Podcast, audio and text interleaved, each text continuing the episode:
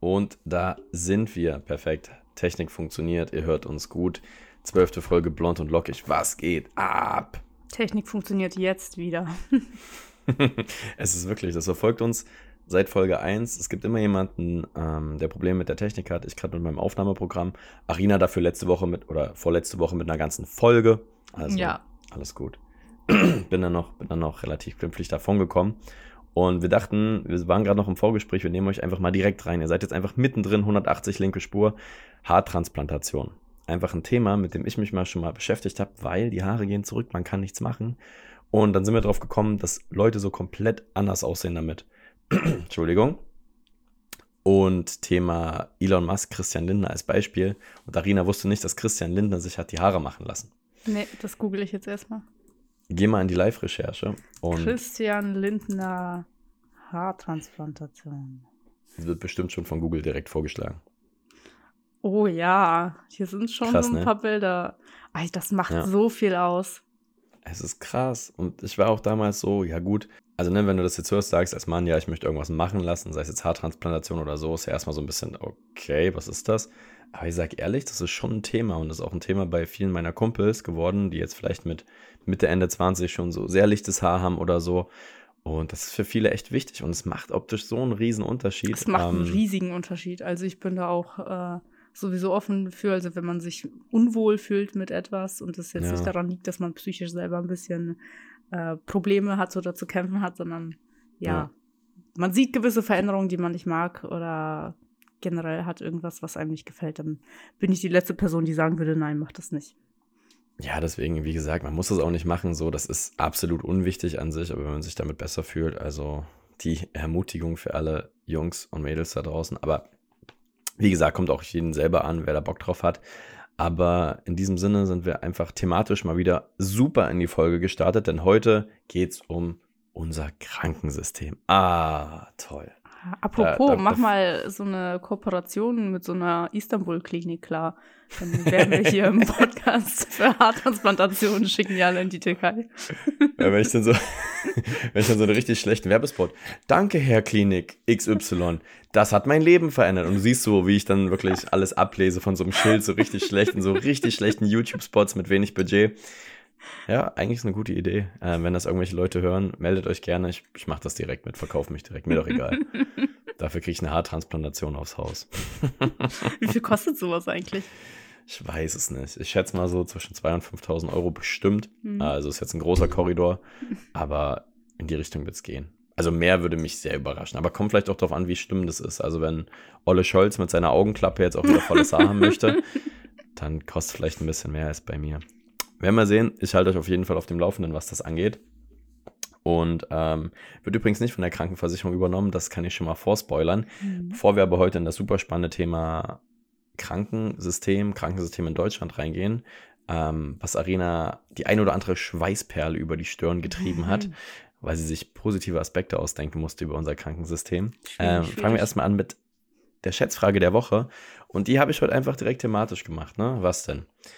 Pass auf, Arena. Bist du bereit? Sitzt du aufrecht? Bist du, bist du Ja. stabil? Ich bin soweit. Sehr gut. Was denkst du denn? Wie viele Personen sind in Deutschland gesetzlich krankenversichert in Prozent? Denn wir haben ja einmal die gesetzliche und einmal die private Krankenversicherung. Wie teilt Mhm. sich das denn auf? Ich würde sagen 80-20 ungefähr.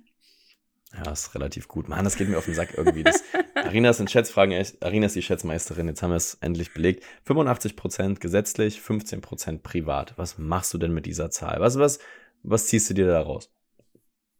Ja, eigentlich ist es ja so mit die Regel, dass man gesetzlich äh, versichert ist und ähm, es kann ja auch nicht jeder in die private Krankenversicherung. Ja, ich fand es ehrlich gesagt schon ganz schön viel, 15 Prozent. Also wenn du jetzt mal von 80 Millionen Leuten ausgehst, irgendwie Mhm. 12 Millionen Privatversicherte, das ist ganz schön viel, weil Selbstständige, klar, das können alle machen, müssen sie aber auch nicht. Dann die Leute, die mehr Geld verdienen, aber Ja, ich hätte jetzt auch Beamte dazu gezählt wahrscheinlich. ah, guter Call. Daran Ja, habe ich gedacht. Ich weiß gar nicht, wie das bei Soldaten ist. Ich meine, die sind auch nicht gesetzlich versichert, oder? da müsste ich jetzt lügen, da müssten wir unseren Kollegen fragen. Das weiß der Kamil. Das heißt, der kam mir sicherlich. Nee, aber 85 Prozent gesetzlich und für mich war das früher immer komplett normal. Also ja, Mhm. alle sind erstmal gesetzlich versichert, ne? Man weiß das, man kennt das, die einschlägigen Krankenkassen. Darum wird es heute auch gehen. Hm, bevor wir aber in das Thema reinsteigen, weil heute gehen wir ein wenig tiefer rein. Ähm, wie war denn die letzte Woche, Arina? Wie geht's dir denn? Alles gut bei dir?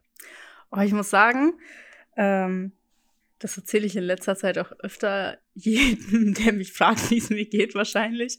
Ich war ja Anfang Januar surfen und äh, wenn du da mhm. vom Surfbrett fällst und ins Wasser gerätst, dann machst du die Waschmaschine. So äh, würde das verglichen. Und seitdem ich aus ähm, Portugal wieder da bin, fühle ich mich, als wäre ich immer noch in dieser Waschmaschine, weil gefühlt alle paar Tage was Neues passiert und auch so viele lebensverändernde Sachen. Jetzt sind am Donnerstag ähm, zwei meiner besten Freundinnen weggezogen. Oha. Ja, auch mit, ähm, generell hatte ich sehr, sehr viel zu tun, also sehr viel gearbeitet ich muss auch sagen, ich bin eine Person, wenn mich äh, emotional etwas ein bisschen belastet, also so wie der Umzug jetzt von den beiden, dann stürze ich mich in noch mehr Arbeit, um das sozusagen ja. so zu verdrängen und bereite dann auch äh, für die dann ganz viel vor. Also ich habe ganz viel, wir haben eine Überraschungsparty gemacht, wir haben Abschiedsgeschenke gemacht. Ich habe da so viel Zeit äh, reingesteckt und äh, habe mich drei Tage damit beschäftigt, Pistaziencreme selber herzustellen, um ein Pistazien-Tiramisu zu machen, weil sich das die eine ei, von, ei. von, denen mal gewünscht hat von mir. Und ähm, ja, von daher war ich die letzten zwei Wochen einfach nur richtig durchgehend eigentlich in Arbeit, muss ich sagen. Okay, krass. Aber wie gehst du dann mit sowas um? Also, du hast schon gesagt, du stürzt dich dann in die Arbeit, aber gibt es dann so die Momente, wo du sagst, okay, ich sitze jetzt hier, jetzt alles gerade ruhig, alles erledigt, alles so vorbei. Ist es dann, wo du so traurig, wehmütig wirst oder reflektierst du dann für dich so, okay, das ist jetzt so, ich ordne das ein. Ja, also reflektiert habe ich in der gesamten Zeit auch viel, so auch so mhm. Erinnerungen, was wir alles zusammen gemacht haben. Wir haben ganz viele Fotos ausgedruckt, wir haben eine Bildschirmpräsentation erstellt, so die wir dann bei der Abschiedsfeier haben laufen lassen. Und da reflektiert man ja selber generell auch, was man zusammen so alles erlebt hat, was sich jetzt ähm, für einen persönlich ändert, wie es jetzt weitergeht. Und ähm, so die letzten Tage vor allem die waren schon sehr emotional, wobei die auch trotzdem noch mit Stress verbunden waren, weil die beiden auch, ja, was Packen anging und so, doch sehr spät dran waren. Das heißt also, Son Donnerstag sind die weggezogen. Mittwoch habe ja. ich noch bis 4 Uhr nachts mitgeholfen, ähm, Sachen einladen und packen und sonst was. Ähm, dann kamen äh, die zwei noch irgendwie um 6 Uhr morgens zu mir, also ich bin um vier nach Hause und die haben dann die letzte Nacht eben bei mir geschlafen, auch nur so drei Stunden und mussten dann am Donnerstag direkt noch ähm, den Transporter wieder einladen und ja, so viel noch erledigen. Und abends haben wir uns dann alle noch mal kurz äh, bei der Arbeit in der Kulisse gesehen. Es war auch, ist auch witzig, es ist gerade so eine Veranstaltung hier in Emden. Jeden Donnerstag spielt eine Liveband in der Innenstadt und da sind super viele Leute und dann standen wir da alle zwischen diesen Leuten und haben äh, geheult und uns im oh Arm nein. gehabt. Oh nein. ja, so, also, richtig, so richtig Hollywood-Film. So ja, genau. So, so ein ja. richtiger Teenie-Abschied war das eigentlich. das, das, neue Camp Rock spielt in Emden. Ähm, ja. Aber warum spielen die jede Woche jetzt da? Ist das einfach im Sommer so? Oder? Da, das ist hier in Emden so eine Veranstaltung äh, für acht bis zehn Wochen, immer unterschiedlich, wie es passt. Ja. Ähm, tritt dann immer jeden Donnerstag eine Liveband auf für drei Stunden. Krass. Mhm, jetzt ist entweder diesen Donnerstag oder nächste Woche Donnerstag das letzte Mal. Es noch, kommt drauf an, ob einmal ähm, nachgeholt wird. Da ist es nämlich ausgefallen wegen dem schlechten Wetter. Ja. ja, krass. Also sehr, sehr emotionale zwei Wochen. Ja, auf jeden Fall. Aufgenommen haben. Ja, krass. Ähm, dann hoffe ich mal, dass es dir damit auch gut geht und besser gehen wird. Mhm. Ähm, wo sind die hingezogen? Nach Wien. Nach Wien? Das ist aber kein schlechter. Ja. Kein schlechter Ort, um zu leben. Super schön, aber jetzt auch nicht mal eben so ein Katzensprung für, ah, für uns. Das stimmt. Das stimmt. Aber auch ein geiler Besuch. Mal nach ja, auf jeden Fall, auf jeden Fall. fahren. Wir können auch fahren mit dem Zug. Ich weiß, wir müssen nicht fliegen. Ja, aber das Hamburg sind, nach Wien. das ist die Story, die ich letztes Mal erzählt habe. Die sind da mit dem Zug hingefahren und generell fährt man schon so zwölf Stunden und dann bei den ganzen bahntypischen Verspätungen waren die einfach mal fast 24 Stunden unterwegs. Oh, nee, das, das muss nicht sein. Ich habe jetzt auch, äh, ich werde in zwei Wochen, glaube ich, muss ich mal gucken, beziehungsweise wenn die nächste Podcast-Folge ausgestrahlt wird, bin ich gerade auch im Zug ähm, von Hamburg nach München. Mhm. Und das mhm. klingt ja erstmal wie die Todesreise, aber 6 Stunden 20, 17 Euro oder so. Das Ja, ist das voll in klar. Ordnung. Auf ja, jeden Fall. also ich hab, bin auch ganz ehrlich, ich habe schon meinen inneren Umwelthasser raushängen lassen, überlegt, ja, wie teuer ist ein Flug? Mal gucken, äh, von Hamburg nach München, aber kannst nicht machen. Kannst nicht machen, vor allem wenn ein Zug so günstig ist und Mhm. direkt durchfährt, ohne umsteigen. Das auch an der Stelle und wirklich Zug fahren. Ich finde es ja grundsätzlich macht mir das Bock. So ICE finde ich geil, aber ich war Mhm. am Wochenende auch in Frankfurt, war beim Fußball gegen Köln und haben auch überlegt, Zug zu fahren. Aber ich sehe das irgendwie nicht ein, dass eine Person einfach nach Frankfurt und zurück von Leipzig irgendwie 130 Euro bezahlt. An einem Sonntag, wo der ICE Ja. super ausgelastet ist, wo ich eh auf dem Gang sitzen muss. So 130 Euro geht ja vielleicht noch, ne? Manche sind oder bezahlen für eine Strecke so viel. Dann die Zugverbindungen sind doch immer so semi-geil. Hm. Ich weiß nicht, wir hatten das schon mal, aber das muss irgendwie besser werden, weil eigentlich macht mir ICE-Fahren Spaß. Du hast deine Steckdose, du hast dein kleines Tischchen, Ja. kannst was gucken, kannst arbeiten, kannst pennen. Eigentlich ist es super, aber irgendwie die Praxis und mit Auto ist dann alles chilliger. Weißt du, mit Auto fährst dann, wir sind auch mit dem Auto gefahren, planst es ein, nimmst ein bisschen Snacks mit, Proviant, so, kannst deine Musik hören. Ist dann irgendwie auch flexibler, gerade bei der Abreise, wenn du dann irgendwie von so einem Fußballstadion wegkommen willst. Und Ja, genau. Und ich habe hier in Emden das Problem halt immer, dass du erst sowieso irgendwie nach Hamburg oder so fahren musst und da umsteigen musst, wenn du irgendwo in Ja. den Süden von Deutschland willst. Das funktioniert alles gar nicht. So, wenn du in Hamburg wohnst, dann ist, denke ich, ziemlich, ziemlich chillig. Dann kannst du in alle Großstädten, da kannst du ja auch nach Paris und so durchfahren. Von Emden geht das nicht. Das ist ja das nächste, wo ich auch sage, gut, von Leipzig habe ich ja auch schon Glück und trotzdem sind manche Sachen echt bescheiden geregelt. Ja, nee. Bahn ist auch nochmal ein anderes Thema, vielleicht für später. Ja, das Wobei dachte ich da- mir auch gerade, auch ein großes Thema. Aber ja, Chris, wie waren denn deine letzten zwei Wochen? Äh, auch viel, viel Arbeit, viele Termine. Es stehen jetzt gerade die Kundentermine an. Wir setzen uns ja alle sechs Monate mit allen Kunden und Kundinnen zusammen und checken mal so, wie es so war. Das ist jetzt gerade, das macht viel Spaß, muss ich sagen, weil die Leute kennt man schon. Man quatscht doch einfach viel privat. Das ist super. Ähm, ist aber auch einfach viel. Ist auch einfach viel. Da ist jeden Tag ordentlich was zu tun. Macht aber Spaß. Mm, ansonsten die äh, Katze von meiner Schwester, also wir haben eine Katze in der Familie, die musste leider in die Tierklinik und ich wusste gar nicht, dass es das gibt. Also die hatte irgendwie Beschwerden, irgendein Magen-Darm-mäßig würde man jetzt sagen. Ähm, da war sie seit letzter Woche in der Tierklinik und ist jetzt heute zum Glück nach Hause gekommen und äh, war jetzt wirklich wie im Krankenhaus, also wie bei Menschen, Mhm. war sie jetzt vier, fünf Tage dort unter Beobachtung. Ich kannte das gar nicht und es war richtig krass. Ich war auch äh, vorgestern Abend noch mal da, um nachzufragen, wie es ihr geht, weil die uns leider nicht angerufen haben oder uns nicht erreicht haben, wie auch immer, und auch mal nachzufragen. Und da sind wirklich 21 Uhr war ich dort, sind da Leute noch am Operieren, am Machen, an dies Mhm. und das. Das ist einfach wie ein normales Krankenhaus, nur für Kleintiere. Oh, Wusste ich nicht, dass teuer. das gibt.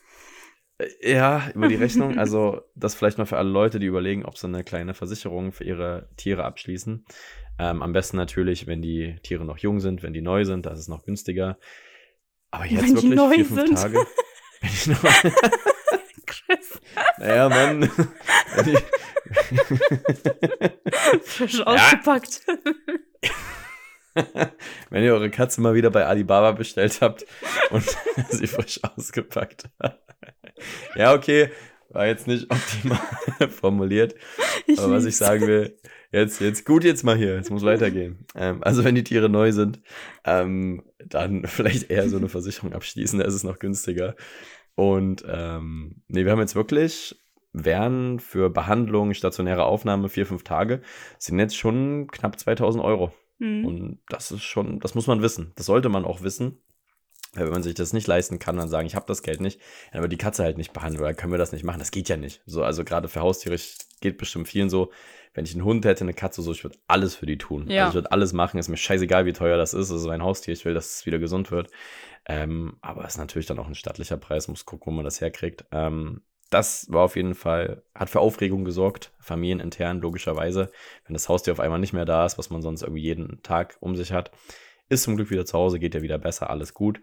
Mm, Und dann habe ich noch äh, Fitline probiert. Kennst du Fitline? Nee, ich glaube nicht. Fitline ist, ich kann dir das mal zeigen hier, das sind so Power, Power Cocktails. Also sind so Okay. Beutelchen. Ja, jetzt denkst du, okay, jetzt haben sie mich erwischt beim Multilevel-Marketing. Ähm, nein, ich vertreibe das nicht. Äh, meine Mom hat das irgendwie von einer bekannten Freundin bekommen, die auch so Vertrieb macht. Ja, äh, kann ja jeder drüber denken, was er möchte. Aber das sind irgendwie so Vitamine, Gemüse, Obst, so ein bisschen, ich glaube, leider auch ein bisschen industriell erzeugt. Äh, Vitamine, mhm. die man halt einmal morgens, einmal abends nimmst. Aber ich war wirklich fünf Wochen krank seit Vegas oder bis Vegas mit Angina, mit Erkältung und so weiter und so fort. Und da dachte ich, ja, jetzt irgendwann einfach mal ein paar Vitamine reinschrauben, nehmen das jetzt seit einer Woche und es funktioniert echt gut. Also da floß das Feedback, wenn Leute, die vielleicht auch sich ein bisschen schlapp fühlen, müde und so weiter, das ist jetzt kein blöder Vertriebsspruch, ich habe keine Kooperation mit denen oder sowas, ich habe es einfach mal probiert. Muss es auch nicht Fitline sein, gibt auch einfach beim DM oder Rossmann so Vitamine und so weiter und so fort. Das hat mir echt geholfen, weil ich jetzt auch wieder beim Fußballtraining eingestiegen bin und fühle mich ein bisschen frischer. Das war ich sehr überrascht. Also ich hätte nicht gedacht, dass es wirklich funktioniert. Hm. Und ähm, Deswegen kann ich jetzt auf Meditation und Yoga scheißen. Ich habe jetzt meine chemischen Vitamine und brauche brauch die anderen Sachen nicht mehr. meine Beobachtung der Woche. Ähm, letzter Punkt. Und das ist wirklich, ich weiß nicht, ob es ein Fail der Woche ist oder eine Beobachtung der Woche. Kennst du das in so Schulungen, in so Seminaren, wenn man so fünf Minuten Pause macht?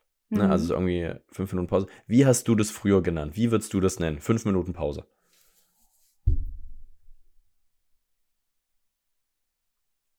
Gibt es da einen extra Begriff für oder? Nö, weiß nicht, einfach, was du sagen würdest, so, ey, wir machen jetzt fünf Minuten. Hm, hm. Break.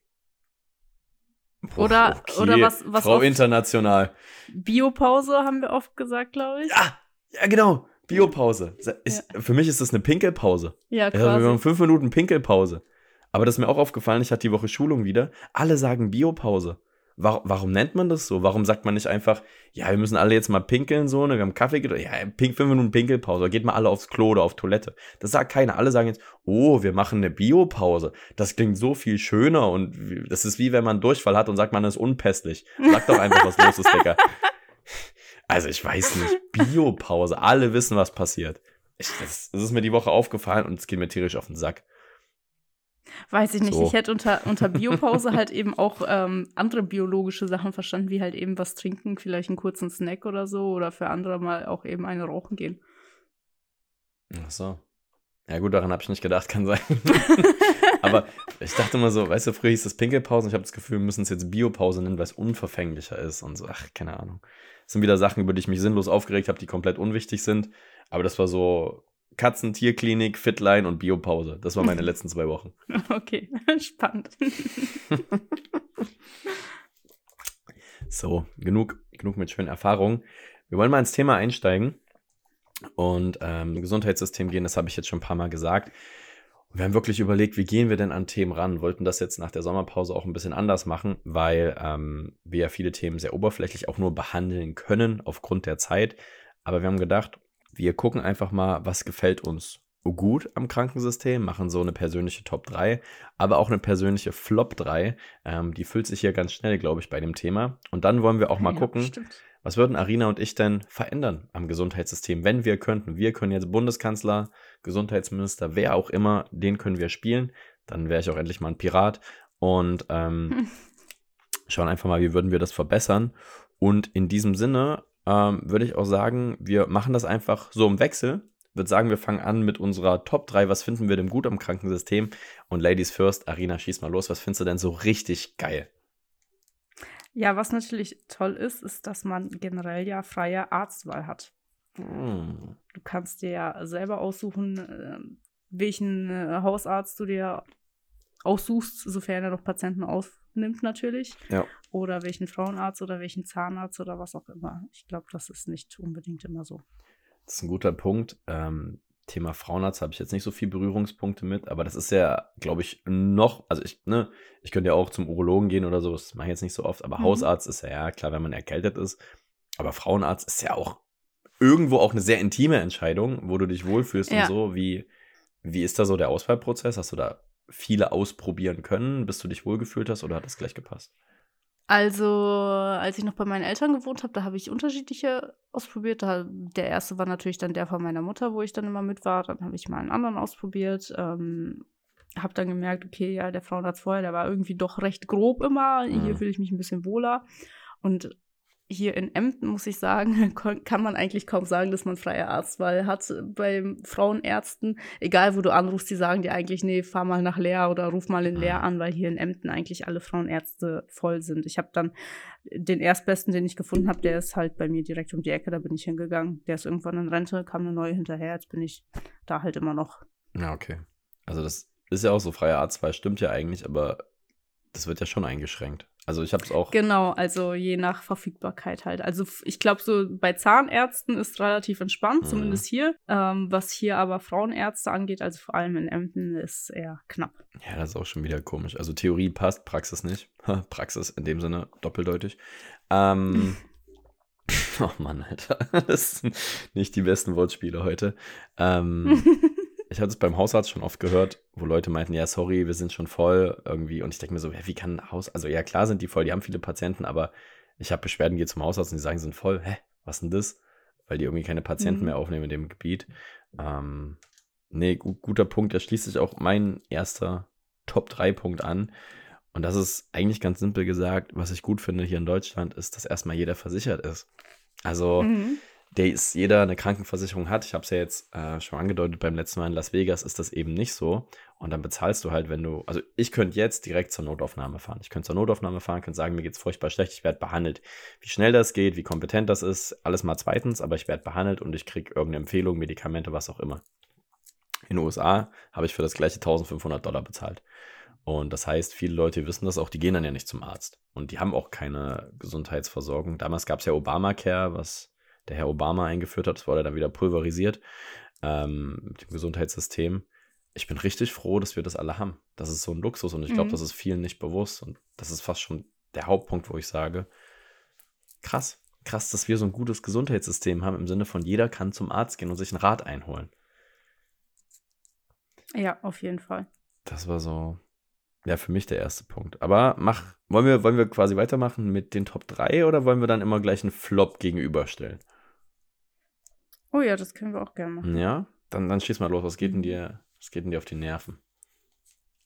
Äh, was mir richtig auf die Nerven geht, ist, wenn du wirklich was hast und nicht weißt, was es ist mhm. und das erstmal herausgefunden werden muss. Dann dauert das ewig, weil bevor du zu einem Facharzt kommst, gehst du natürlich erstmal zu deinem normalen Hausarzt oder sonst was. Und das Erste, was immer gesagt wird, oh ja, nehmen Sie mal ein paar Ibuprofen. Und wenn es in zwei Wochen nicht besser wird, dann kommen sie wieder. Und dann denkst du dir, ja, super.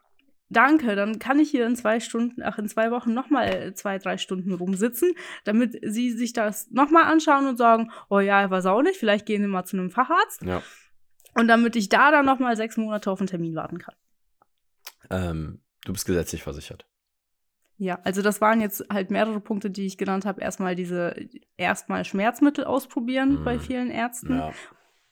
Und dann, wenn es zum Facharzt geht, dass es halt extrem lange Wartezeiten sind. Das ist wirklich, gehe ich voll mit. Also ich habe das auch erlebt. Ähm, letztes Jahr meine Oma krank geworden und wir wussten nicht so richtig, was sie hat, hatte Schmerz und das wird, sie wird wirklich so oft abgespeist mit einem Ibuprofen und das und das. Und ja. ich habe da auch, also es ist ein sehr persönliches Thema, aber ich habe auch richtig Wut entwickelt, so das letzte Jahr, weil mhm. da ging es halt wirklich nicht gut in der Zeit und ähm, es gab nicht so richtig Hilfe. Ich habe dann halt erstmal gemeint, ja, dann mach mal einen MRT-Termin aus oder sowas und dann habe ich halt geguckt, dass man in irgendeiner Klinik da anrufen kann, bei uns in der Nähe, wo man direkt zum MRT gehen kann. Dann dauert das mit der Überweisung und ich habe dann diesen Arzt, diese Aussagen, die der zum Teil getroffen hat, also geht jetzt wirklich nur um den, nicht allgemein, aber ich denke, das ist bei manchen so. Was ein Sch Hund. Was ein Hund, weil wirklich dieses mit Schmerzmitteln abweisen, obwohl man Schmerzen hat. Es liegt nicht da. Ibuprofen macht nichts besser. Das ist vielleicht Linderung, wenn du eine Erkältung hast und so, das ist schön und gut. Oder hast einen Kater, nimmst auch mal eine Ibu. Aber das war richtig scheiße, diese Empfehlung. Es löst die Ursache halt nicht. Ja, genau. Das ist wirklich hm, Schadensbegrenzung, Symptombehandlung von Ärzten. Und ich denke mir so, ey, mhm. du bist doch dafür da, um Probleme zu lösen, dass die Leute nicht wiederkommen. Dann hast du doch auch weniger Stress. Aber dieser Anspruch scheint bei manchen Leuten gar nicht so gegeben zu sein. Und das, nee, gehe ich, geh ich gut mit. Schließt sich so ein bisschen mein erster Flop-Punkt an. Das ist die Zeit pro Patient. Also, was mir halt aufgefallen mhm. ist, dass wenn Leute wirklich Beschwerden haben und das ist manchmal nicht eben halt nur ein Schnupfen oder sonst was. Oder auch wenn Leute vielleicht zum Hausarzt gehen mit psychischen Sachen, das zum ersten Mal ansprechen wollen, sich da irgendwie überwinden, dass dann einfach die Zeit pro Patient, was weiß ich, bei 10, 15 Minuten liegt. Und das ist schon sehr hoch gegriffen, finde ich. Also, wo du wirklich die Zeit mal überlegst, wo du dann bei der Ärztin oder beim Arzt im Zimmer sitzt und erzählst, was dir fehlt, das ist ja sehr, sehr überschaubar.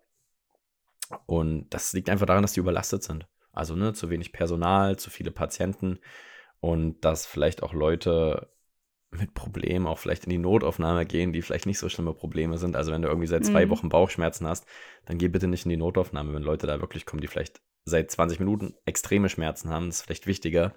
Und das ist ja auch das, was die Leute immer sagen. Bitte überlastet nicht die Notaufnahmen.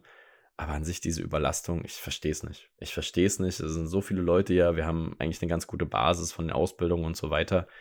Ich verstehe nicht, warum man sich so wenig Zeit für Leute nimmt und dann umkehrschluss Privatpatienten ja, wie geht's Ihnen denn? Ne? Wie was macht die Arbeit? So, ich habe das ja erlebt, ich habe mich ja privat versichert.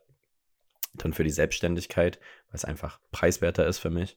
Und habe diesen direkten Kontrast gehabt. Ne? Als ich vorher beim Arzt war oder auch mal Ach, zum echt? Facharzt, ich hatte durch Fußball immer mal eine Verletzung, sei es mit dem Knie, sei es ein Sprunggelenk und so weiter. MRT-Termin, ja, vier, fünf Wochen.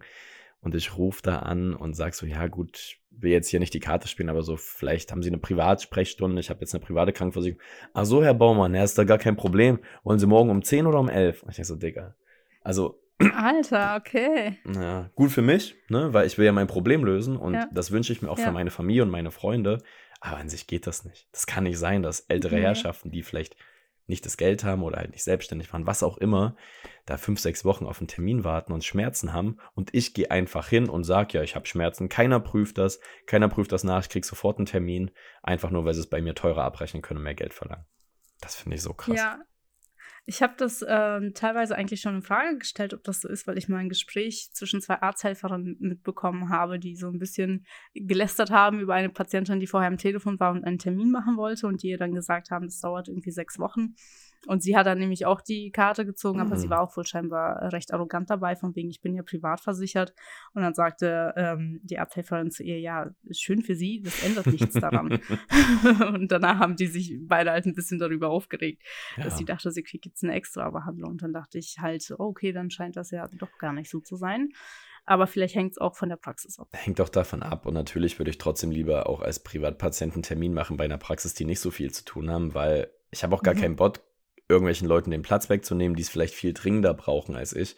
Das ist, das ist ja wirklich ein Zwei-Klassensystem in der Geschichte und ja, weiß ich nicht. Das ist auch nicht so ein schönes Gefühl, was man da hat. Ich denke auch, es kommt auf die Ärzte an, die einfach sagen, ja, mhm. mir egal, wie sie versichert sind, gehen sie halt woanders hin, okay. Oder sagen, ach ja, kommen Sie gern rein, wollen Sie noch einen Kaffee, bla bla bla. Wo ich mir denke, ihr nehmt euch jetzt nur Zeit, weil ihr mehr Geld abrechnen könnt. Das kann nicht sein. Und mhm. bei Zahnärzten war es auch ganz schlimm. Aber erzähle ich später mal. Mach gern weiter mit dem nächsten Top-Punkt bei dir, Arena. Ja, mein nächster Top-Punkt sind bei mir die Krankenhausaufenthalte. Hm? Die ähm, finde ich sehr gut. Also ich lag jetzt letztes Jahr im Oktober fünf Tage im Krankenhaus ähm, wegen meiner Kiefer-OP und ich habe mich da sehr wohl gefühlt und das ist ja fast kostenlos. Also ich habe quasi danach irgendwie eine Rechnung von der Krankenkasse bekommen, dass ich pro Tag 50 Euro dazu zahlen sollte oder irgendwie so. Nee, gar nicht, weniger. Ja. Weniger. 15 waren es, glaube ich. Und hatte aber vorher schon mit dem Krankenhaus, also das haben die mir vorher schon gesagt, dass wenn ich mich da operieren lasse, ich irgendwie einen Eigenanteil von 1000 Euro zahlen muss, weil die da bestimmte Leistungen haben, die eben nicht übernommen werden von der Krankenkasse. Fand ich okay, muss ich sagen. Im Endeffekt hat sich gelohnt. Und ähm, das war auch wirklich gut ausgestattet. Also es gab da gutes Essen, auch wenn ich äh, flüssig Nahrung bekommen habe. Aber an sich hat es da gutes Essen gegeben und an jedem Bett stand so ein kleiner Mini-PC, mit dem du Fernsehen gucken konntest, ins Internet konntest. Ja. Also so ein Tablet sozusagen, das war auch ganz gut. Aber war das dann auch eher, ich sag mal, die Rahmenbedingungen, der Service oder waren es dann auch die Menschen, die Schwestern, Pfleger, wo du auch gesagt hast, da habe ich mich sehr wohl gefühlt, weil auch das nur kurzer Schwenk bei meiner Oma, als sie im Krankenhaus war, als sie endlich behandelt wurde. Die Leute waren schon sehr nett. Also die Erfahrung habe mhm. ich nicht immer gemacht. Die waren wirklich sehr nett, haben sich wirklich sehr gut um sie gekümmert und es war viel wert, also auch für uns, das zu wissen, dass es ihr da gut geht. Also bei Ärzten muss ich sagen, habe ich sowieso immer äh, so ein kleines Gefühl wie bei Anwälten, als ob das nicht so nicht so gefühlvolle Menschen sind. Ähm, und die Krankenschwestern ähm, und Krankenpfleger, die waren alle schon sehr nett, wobei ich auch sagen muss, ich war so hart auf äh, Schmerztabletten und, äh, und konnte ja auch nicht reden, von daher viel Verständigung war da sowieso nicht. Ja, Aber an sich ähm, war ich mit dem Krankenhaus sehr zufrieden und würde es auf jeden Fall, wenn ich sowas nochmal machen müsste, auch da machen wieder. Hattest du da so einen kleinen Notizblock und einen Stift oder wie hast du das gemacht? Ich habe versucht zu sprechen, ähm, man hat aber auch kaum was verstanden und es war einfach nur super anstrengend und ermüdend. Und wenn ich was sagen wollte, dann hatte ich das Gefühl kurz, dass der Arzt mich eh nicht ernst genommen hat oder mich gar nicht verstanden hat und dann einfach ja, selber ja, weitergeredet hat. Und ich war so, ja gut, ich leide hier einfach im Stillen weiter. Ey, das ist wie so, wenn du im Ausland bist oder äh, letztens hat mich einer nach dem Weg gefragt, ein bisschen gebrochenen Deutsch. Und ich habe es erst gar nicht verstanden, habe so gelächelt. Ich so, ja, ja, ja. ja, genau. Erzählen Sie ruhig. Genau, genau so war das. Erzählen Sie ruhig weiter, Frau Vitasev, ne? Wir machen da mal weiter. oh. Ne, sehr schön. Also, äh, wie, wie nennen wir den Punkt? Äh, Krankenhaus, Service? Ja. Sehr cool. Da würde ich gleich auch Krankenhaus mit anschließen und einfach mal das Thema Hygiene ansprechen. Also, und das auch vielleicht nicht mhm. insgesamt gesehen, sondern wieder im Vergleich. Also alles, was ich an den Top-Punkten gefunden habe, finde ich als Vergleich zu anderen Ländern. Das Thema Hygiene im Krankenhaus, also hier wird schon sehr drauf geachtet. Dann haben wir wieder multiresistente Keime, weil wir zu viel Desinfektionsmittel haben und so, aber hier wird schon sehr drauf geachtet, finde ich. Und bei allen Aufenthalten, die ich hatte, bei allen OPs, Behandlungen im Krankenhaus, wo ich Leute besucht habe, das ist schon ein sehr großer Punkt. Ähm, ja, und das finde ich auch super wichtig. Also nichts ist ja schlimmer, als wenn du dann irgendwie hörst, es war eine Operation, da wurde nicht sauber gearbeitet und ähm, dann hat sich was entzündet. Das passiert natürlich trotzdem leider immer mal. Aber Hygiene mhm. sollte Standard sein. Ich habe aber das Gefühl, gerade wenn wir über vielleicht andere Länder reden, ich kann das jetzt nicht sagen, in den USA war es auch super, sonst habe ich noch nicht so viele Berührungspunkte damit. Aber ich kann mir vorstellen, dass natürlich im asiatischen, ländlichen Raum, afrikanischen Raum, Südamerika, wo vielleicht einfach weniger Geld da ist, ähm, wo einfach der äh, technische Standard auch nicht so hoch ist, vorstellen kann, dass es da öfter auch mal zu Problemen kommt, ohne dass ich das jetzt weiß. Aber ich meine, gerade wenn man auch so Dokumentationenberichte sieht, irgendwie Weltspiegel und so weiter und so fort, da kriegt man das ja manchmal mit. Oder natürlich auch in Kriegsgebieten, ne? wenn da irgendwie Sachen eingerichtet werden, da haben wir hier, finde ich, schon ziemlich Glück. Oder siehst du das? Siehst du das anders? Hast du da schlechte Erfahrungen mitgemacht? Nee, ich habe jetzt auch äh, gar nicht so Krankenhausaufenthalte im Ausland bisher miterlebt. Ich hatte nur in Thailand mal den Fall, dass eine Freundin von mir einen Rollerunfall hatte und wir dann eben ähm, zwischendurch in Kliniken waren, damit ihr der Verband gewechselt mhm. wird und so. Aber da war es halt auch immer sehr sauber, muss ich sagen. Dann, dann ist es vielleicht auch wirklich einfach äh, ein scheiß Vorurteil irgendwie an der Stelle. Ähm, wird wahrscheinlich auch in Deutschland Praxisen geben, wo nicht so super sauber gearbeitet wird, aber ich glaube grundsätzlich Oh, wobei, mir fällt gerade ein, was meine Mutter immer erzählt hat. Ich meine, das ist jetzt schon ähm, lange her, mhm. aber als sie mit mir schwanger war, da ist sie extra für die Geburt zu meiner Oma gefahren was irgendwie so 15 Stunden entfernt war oder so, ja. um da ins Krankenhaus zu gehen, weil sie sagte, das Krankenhaus, was bei uns in der Nähe war, da waren Ratten und deswegen wollte sie da Okay, Okay, dann vielleicht auch gar nicht so falsch. ja. Auch schon ein bisschen her. Aber ja, ich glaube, es wird wahrscheinlich auch hier scheiß Praxen geben. Aber ich sage ehrlich, wenn ich jetzt zum Arzt gehen muss hier in Deutschland, egal wo ich bin, ich hätte kein schlechtes Gefühl, würde mir denken, oh, hier ist aber dreckig oder ich hätte Angst davor, weil mhm. der Standard ist ja, glaube ich, schon relativ, relativ hoch. Genau. Super. Was ist denn nicht so hoch? Welcher Standard? Was geht dir denn noch so auf die Nerven? Äh, was mir auch auf die Nerven geht, ist, dass es doch oft Leistungen gibt, die nicht übernommen werden von der äh, gesetzlichen Krankenkasse. Ja. Sowas wie Akupunktur zum Beispiel. Ähm, oder ich habe mal vor meiner Kiefer-OP, das ist schon ein paar Jahre her, da hatte ich halt auch diese Geschichte mit meinem Kiefer, dass ich wirklich von Arzt zu Arzt bin und jemanden gesucht habe, der mir helfen kann. Und ein Arzt hat mir dann so eine Schiene äh, empfohlen die mich auch 1000 Euro gekostet hat. Und ähm, ich habe gesagt, ja, okay, ich mache das, ich nehme die Schiene, weil ich hatte halt immer extrem Kopfschmerzen, Nack Nackenschmerzen ja. und äh, Schmerzen im Kiefer. Und diese Schiene sollte halt quasi alles ein bisschen gerade rücken. Also meine Zähne sind gerade, aber ich hatte halt eine Kieferfehlstellung, mhm. eine leichte. Ja, ich habe diese Schiene bestellt, musste vorher natürlich unterschreiben, dass ich auch im Kauf nehme, dass sie nicht funktionieren wird, muss das alles selber bezahlen, diese 1000 Euro. Und an dem Tag, wo mir die Schiene gegeben wurde, hat man mir gesagt, ach ja, wir haben übrigens festgestellt, dass sie Ihnen nicht helfen wird. Oh. Und es war dann einfach 1000 Euro aus dem Fenster geworfen. Was man mit 1000 Euro machen kann. 1000 Chicken Burger. Nee, stimmt nicht mehr. Chicken Burger kosten. Ach, früher hat es einen Euro gekostet. Das waren noch Zeiten. Ja, also das ist auch schon, das war zu Anfang meines Studiums. Also es tat schon weh. Ach, scheiße. Ja, aber halt sowas und also würde ich sagen, sticht auch äh, zu meinem Punkt, den ich habe. Ich habe äh, Thema Medikamente, ähm, halt auch Thema mhm. Selbstbezahlen und vor allem in dem Zusammenhang würde ich gerne noch erweitern mit der Pharmaindustrie.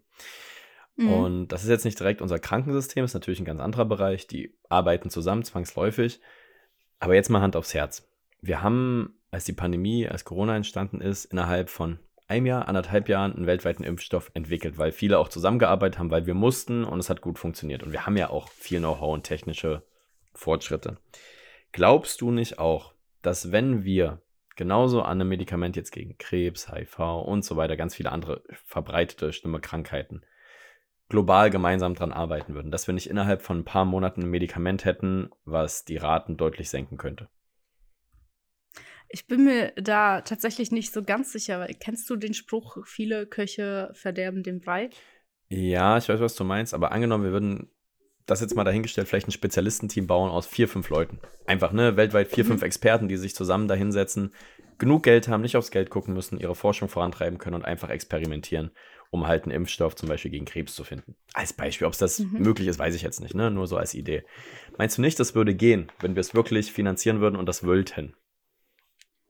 Ich denke, es bräuchte trotzdem eine gewisse Richtung, wo man sagt, wir befassen uns jetzt mit der Theorie und nicht mit der. Mhm. Ähm, ich finde, das sieht man auch so in älteren Filmen immer gut, so wenn dann irgendwie äh, verschiedene Ärzte zu Rate gezogen werden und jeder Arzt sagt dann aber, nee, das ist das und der andere sagt, nee, das ist das und dann sind die sich alle untereinander nicht einig. Das ist ja auch oft ähm, bei äh, Straftätern oder eben Angeklagten, die sich mehrere Anwälte holen, dass ja. da die Strategie nicht klar ist und das Ganze dann nicht aufgeht. Deswegen könnte ich mir schon vorstellen, dass es eher problematisch ist, vor allem wenn dann so ein Ding dazu kommt, ähm, dass die, wenn die aus verschiedenen Ländern sind, dass die, dass das in eine politische Richtung geht und mhm. jedes Land sagt, oh, wir wollen, dass, dass unser Forscher da derjenige ist, ja, der den Durchbruch erzielt.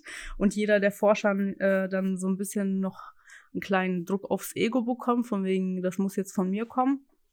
Ähm, ja, ich denke, wenn das eine internationale Behörde wäre, dann wäre das vielleicht was anderes, dass sich keiner irgendwie seinem Land da ähm, verpflichtet fühlt dann könnte ich mir das eher vorstellen, wenn das irgendwie kontrolliert wird, dass das äh, aus einer Richtung gesteuert wird, beziehungsweise eben unabhängig ist. Aber ich könnte mir halt eben sehr gut vorstellen, dass wenn man sagt, wir setzen jetzt einfach verschiedene Menschen zusammen, dass es eben gar nicht harmoniert. Ja, ja ist ein guter Call. Also Störvariable Mensch, die du damit reinbringst. Mhm, ähm, genau. Habe ich gar nicht drüber nachgedacht. Ähm, ist ein guter Punkt. Ich glaube, das wäre dann auch wieder das Thema, was in der Praxis nicht funktionieren würde. Aber rein von der Theorie, rein von der Wissenschaft müsste es ja möglich sein. Also von den Ja, oder zumindest, dass man, dass man ähm, irgendwie ein Abkommen schafft, dass Forschungsergebnisse miteinander geteilt werden und dann nicht ja. so eine Konkurrenz entsteht. Und da ist meine Frage, wer hat denn was dagegen? Und da ist so, wer hat da was dagegen, dass medizinische Fortschritte, dass Impfstoffe gegen Sachen kommen, gegen schlimme Krankheiten? Wer hat da was dagegen? Und das in meiner Meinung. Ja, Chris. Ja. Das ist die Pharmaindustrie. Das ist ja auch so ein, ja, so ein genau. Thema.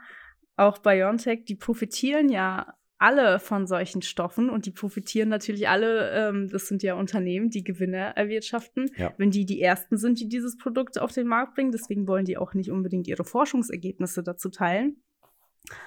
Ähm, und generell in der Pharmaindustrie, da wird ja so viel Geld gemacht mit Dingen, die eigentlich in der Herstellung super günstig sind. Genau, das ist mein Problem. Das ist ja. mein zweiter Punkt, den ich absolut schlimm finde, dass quasi mit der Gesundheit auf Kosten der Gesundheit von Menschen äh, die Pharmaindustrie auf deren Rücken halt arbeitet, die natürlich Gewinne erwirtschaften müssen. Ich verstehe das aus einem betriebswirtschaftlichen, aus der Intention verstehe ich das natürlich, aber diese Frustration, wenn es einmal betrifft, angenommen, man hat mal so einen Fall in der Familie, wo jemand sehr krank ist und denkt, ja, eigentlich müsste es Medikamente geben. Wie gesagt, beim Corona-Impfstoff mhm. hat es ja auch funktioniert. Aber der Bedarf ist einfach nicht in dem Sinne da, global gesehen, dass jetzt alle sagen, wir müssen jetzt Krebs ausrotten, wir müssen jetzt das machen, das machen. Ich weiß, ähm, Krankheiten gehören auch irgendwo dazu. Ne? Ähm, wenn alle Menschen nicht mehr krank werden, ewig leben, haben wir auch ein ganz anderes Problem mit Überbevölkerung. Das hat dann natürlich einen Rattenschwanz. Also ich verstehe, dass da verschiedene Interessen hinterstehen. Aber das Interesse, Geld und Profitmaximierung auf Kosten von Gesundheit von Menschen, die sich halt nicht leisten können, ähm, gibt ja auch super seltene Krankheiten, ne? wenn du hörst, irgendwie eins von 100.000 mhm. Kindern hat diese Krankheit und es gibt einfach keine Medikamente dafür, weil die zu teuer sind oder so Spezialtherapien, das finde ich ganz schlimm. Das finde ich ganz schlimm und vielleicht ist das ist ein sehr, ja, ein sehr gutgläubiger Ansatz, dass man das lösen könnte, aber finde ich, finde ich ein ganz großes Problem in dem Gesundheitssystem. Ja. Ja, scheiß, scheiß Fall. Pharma. Ähm, um die Stimmung wieder ein bisschen zu heben, ich schieße gleich mal meine, meinen letzten guten Punkt hinterher. Und das ist das, was wir schon ein bisschen angesprochen haben. Äh, das Thema Versicherung in Deutschland und die Option. Also auch wenn mhm. die meisten gesetzlich versichert sind, man kann sich privat versichern unter verschiedenen Umständen, kann dann vielleicht früher an Termin rankommen. Ob das fair gegenüber den anderen ist, das muss jeder selbst entscheiden. Aber gerade auch so Sachen wie Zusatzversicherung, wie jetzt eine Zahnzusatzversicherung für vielleicht 10, mhm. 20 Euro im Monat, was sich Leute dann auch schon eher leisten können, um dann eben kein Problem mit den Zähnen zu bekommen oder das bezahlen zu können. Sei es stationäre Zusatzversicherung, dass man vielleicht ein Einzelzimmer hat, wenn man mal im Krankenhaus ist oder dass man auch Geld kriegt pro Tag im Krankenhaus und so weiter und so fort. Da gibt es ganz viele Möglichkeiten. Auslandsreisekrankenversicherung und so weiter und so fort. Also man hat hier in Deutschland, gerade in unserem Sektor, wo wir uns auch mit beschäftigen, viele Optionen auch ähm, für den kleineren Geldbeutel Sachen abzusichern, die einem wichtig sind. Wenn zum Beispiel deine Familie historisch Probleme mit den Zähnen hatten, macht so eine Zahnzusatz vielleicht schon Sinn. Und dann muss man eben nicht hunderte von Euro bezahlen, sondern eher in Richtung 20, 25 Euro maximal. Und ähm, das finde ich sehr gut. Ich finde sehr gut, dass es die Optionen gibt für Leute, die das möchten, für Leute, die das nicht müssen. Die müssen aber auch nicht. Und dementsprechend, ähm, ja, das als dritter Pro-Punkt von meiner Seite. Mhm. Gehe ich vollkommen mit, da hast du recht. Ich habe auch äh, durch meine Kiefergeschichte habe ich mir relativ früh eine Zahnzusatz gemacht ja. und äh, die zahlt sich auch immer noch sehr aus. Sehr cool. Was hast du denn noch? Ich habe noch ähm, ein Pro-Tipp, das ist ähm, ein Pro-Punkt, meine ich, dass man zu Sprechstunden gehen kann bei vielen Hausärzten und auch einigen Frauenärzten und nicht immer erst einen Termin machen muss. Ähm, ah, okay. Ich weiß nicht, mein Hausarzt bei meinen Eltern, bei dem war immer vormittags quasi Sprechstunde. Also vormittags konntest du da einfach so hingehen. Ja. Nachmittags hast du einen Termin gebraucht. Und bei meinem äh, Hausarzt hier in Emden, da kannst du eigentlich jederzeit einfach so hingehen. Die haben durchgehend immer Sprechstunde und das fand ich immer sehr cool. Das ist wirklich cool, aber dann wahrscheinlich auch verbunden mit Wartezeiten entsprechend. Genau, wobei das war eigentlich auch immer okay. So beim Frauenarzt, da, da bist du mit einem Termin besser versorgt, aber da musst du halt auch fast ein Jahr warten auf den ja, Termin. Ja, Wahnsinn. Und ein Negativpunkt, den ich noch habe, der mir eben auch in den letzten Jahren ähm, aufgefallen ist, ist, dass die Ärzte nicht immer auf dem neuesten Stand der Forschung sind. Ja. Ähm, ich habe das bei vielen Ärzten gemerkt, ähm, als ich auf der Suche war wegen meinem Kiefer, was da Sache ist, wer mir da helfen kann. Da war ich bei Zahnärzten, bei Kieferchirurgen, Gesichtschirurgen und zum Schluss eben in Krankenhäusern und bin dann ja eben in der Uniklinik in Hamburg gelandet und ähm, da war alles kein Thema. Mhm. Da war alles kein Problem. Der Arzt wusste sofort, was ich habe, wie man das macht, sagt, er operiert das fast täglich, alles easy.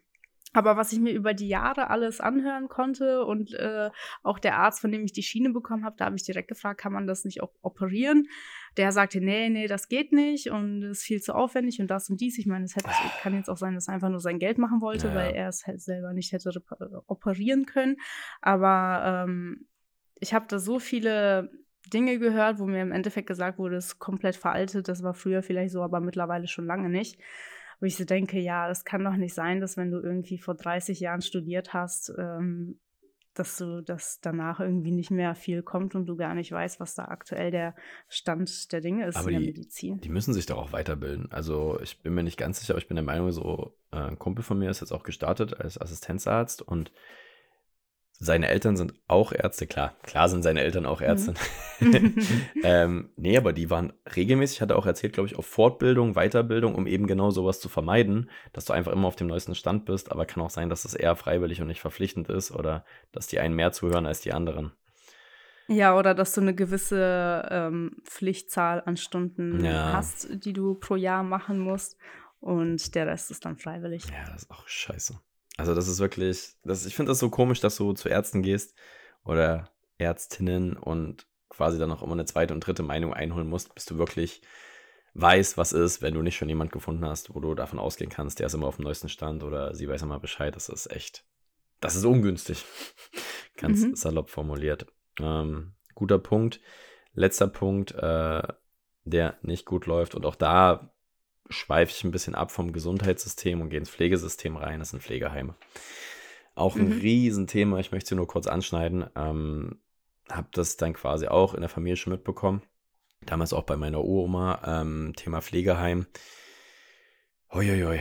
Ähm, es gibt gute und es gibt nicht so gute. Und das ist natürlich super teuer, ähm, die Pflegekosten, gerade auch zum Beispiel bei Demenzpatienten, decken zu können. Ähm, das ist auch furchtbar anstrengend, so, das habe ich auch schon mitbekommen. Nichtsdestotrotz habe ich wirklich, auch wenn ich da zu Besuch quasi war, mitbekommen, ähm, wie scheiße äh, manche Pfleger und Pflegerinnen mit Personen umgehen. Ähm, also wirklich, das ist nicht wie Menschen behandeln, sondern so ein bisschen wie Tiere da durchtreiben und irgendwie das Essen. Mhm. Also sehr, sehr unangenehmes Thema, finde ich. Und damit tut man halt auch den Leuten so super Unrecht, die sich so Mühe geben, weil das gab es in den genau gleichen Pflegeheimen auch, wo ich dann gesehen habe, dass eine Person sich so super Zeit genommen hat. Die hat dann uns auch erklärt, ja, ähm, hier, äh, mein Opa war da quasi auch, hat auch gesagt, ja, heute hat er sich so verhalten, heute war das, hat das und das. Also sie hat gemerkt, sie hat sich Zeit genommen, hat sich mal mit ihm hingesetzt und so weiter und so fort. Und wir waren auch jeden Tag besuchen, haben das dann halt auch mitbekommen und andere Personen, die sich da halt keine Mühe gegeben haben. Und das finde ich echt, das hat mich auch sehr wütend gemacht, das finde ich echt scheiße. Weil im Endeffekt, du bist hilflos, du kannst nichts machen. So, du kannst selber nicht mehr die Person pflegen, weil es einfach nicht geht. Ähm, brauchst da Fachpersonal für, wenn die das aber auch nicht so wirklich gut machen, weil sie zu wenig sind, weil sie unterbezahlt sind. Das ist ja, das kommt ja alles von irgendwoher. Niemand will ja absichtlich scheiße sein, aber wenn die einfach nur irgendwie zu fünf sind auf einer Station mit irgendwie 20, 30 Demenzkranken, wie soll das gehen? Das haut nicht hin. Und da mache ich den Vorwurf nicht den Leuten. Ähm, wahrscheinlich sind da auch ein, zwei Leute dabei, die einfach nicht cool sind. Aber ich glaube, die meisten haben eine gute Intention, aber das hat nicht funktioniert. Das hat nicht funktioniert. Ähm, haben dann zum Glück noch eine Station gefunden, wo das eben nicht so war, äh, wo wir ihn zum Glück dann noch untergebracht haben. Und das war dann wiederum sehr, sehr gut. Die haben sich alle Zeit genommen, die waren alle freundlich. Und den Leuten, die, das hast du denen angesehen, die waren auch einfach fröhlicher. Und das, das gehört sich auch so dann quasi für das Ende eines Lebens, dass man da einfach eine gute Zeit hat und dass man sich wohlfühlt, auch wenn man vielleicht krank ist. Das ist ein riesengroßer Punkt, der mich aufregt, aber nicht nur mich. Also ich glaube, da geht es vielen Leuten ähnlich. Ähm, großes, großes Manko. Ähm, deswegen sind es bei mir Überlastung vom Gesundheitssystem, Zeit pro Patient, Thema auch dann in Pflegeheim und natürlich Thema Pharmaindustrie, die eher ihre eigenen Interessen verfolgt. Das sind die großen Punkte, die mich stören an unserem Gesundheitssystem. Mhm. Yes.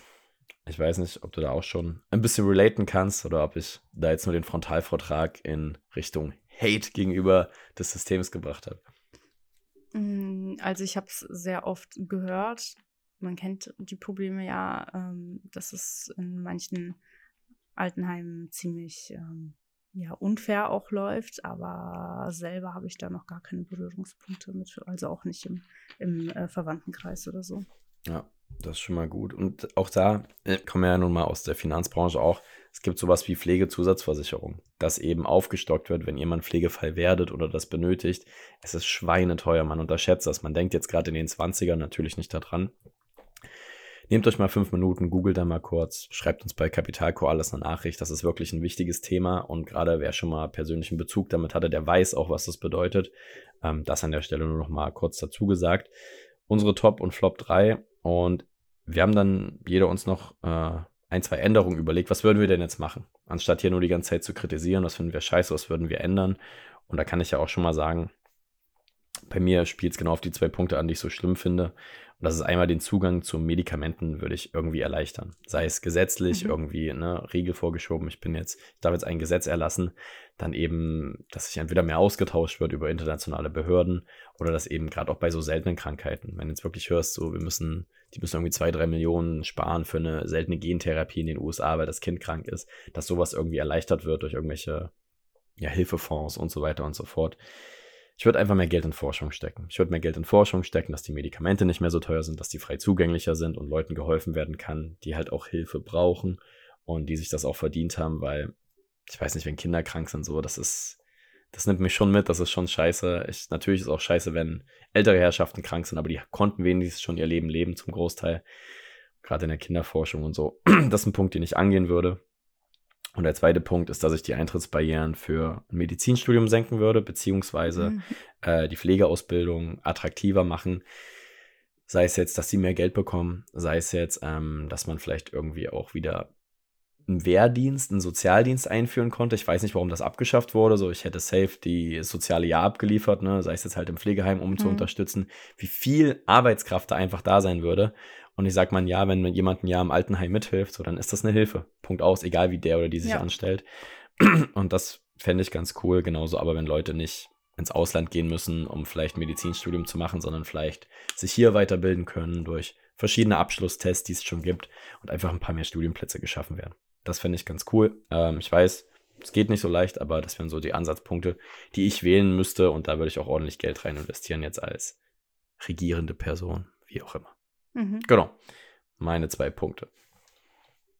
Ja, bei dem einen ähm, gehe ich absolut mit. Also den habe ich mir auch notiert, ähm, dass man die Hürden fürs Studium hier irgendwie senkt oder mehr Studienplätze schafft, weil ähm, die, die ich kenne, die Medizin studieren, die hier aus Deutschland kommen, die sind ins Ausland gegangen, um dort zu studieren, ja. weil sie hier nicht reingekommen sind. Ich denke, das ist eine ziemlich große Überwindung und das ist ähm, für andere auch abschreckend ist, dass sie dann sagen, okay, ich bin hier in Deutschland nicht ähm, reingekommen, ich bin nicht dazu bereit, irgendwie ins Ausland zu gehen, dann studiere ich eben was anderes. Und ähm, gleichzeitig, klar, bekommen wir auch Ärzte aus dem Ausland, die im Ausland äh, studiert haben. Aber ich glaube trotzdem, dass es hier dadurch viel zu wenige sind, vor allem äh, wenn es um Fachärzte geht oder auch Hausärzte, Frauenärzte, äh, die ganzen Bereiche, weil die Leute, die aus dem Ausland kommen, die arbeiten dann meistens in Krankenhäusern. Ich meine, ja. da werden sie auch gebraucht. Aber insgesamt fehlen doch ähm, Ärzte, vor allem in ländlichen Regionen, muss ich sagen. Ja, gehe ich 100% mit. Das ist halt dann ja. nicht so eine Lösung. Der zweite Punkt, den ich noch habe, ist, äh, dass mehr online gemacht wird. Mhm. Das wird zum Teil schon umgesetzt. Also äh, bei einigen Ärzten kannst du dir online einen Termin buchen. Da siehst du, wie weit die ausgebucht sind. Dann kannst du dir das selber hin und her schieben. Und das finde ich viel übersichtlicher. Und ähm, was ich sehr viel nutze, ist ähm, Zava zum Beispiel. Da kannst du dir eben online einen Arzttermin holen oder auch online ein Rezept holen. Was da ein bisschen nervig ist, da musst du auch noch eine Rezeptgebühr bezahlen. Aber manchmal dauert das so lang bei meinem Frauenarzt, wenn ich mir da irgendwie die Pille verschreiben lasse oder sowas, dann mache ich das lieber online. Und mit einem Klick ist das dann gleichzeitig schon auf Doc Morris bestellt ja. und in ein paar Tagen bei mir und ich muss nirgendwo hingehen und mich um nichts kümmern. Dann hatte ich ähm, letztens ähm, habe ich ein Medikament gebraucht, was aber auch verschreibungspflichtig ist. Dann habe ich mir eben so einen Online-Arzttermin gebucht. Der war dann irgendwie direkt zehn Minuten später, habe ich meine Kamera angemacht, habe gesagt, ja, ich habe das und das, ich brauche das und das. Ja, und dann hat er mir ein Rezept geschickt über diese App. Nee, Teleklinik war das. Also es gibt Zava und Teleklinik. Ja. So ist das. Das war, glaube ich, über die Teleklinik und dann ähm, auch mit einem Klick war das direkt bestellt und war zwei Tage später bei mir.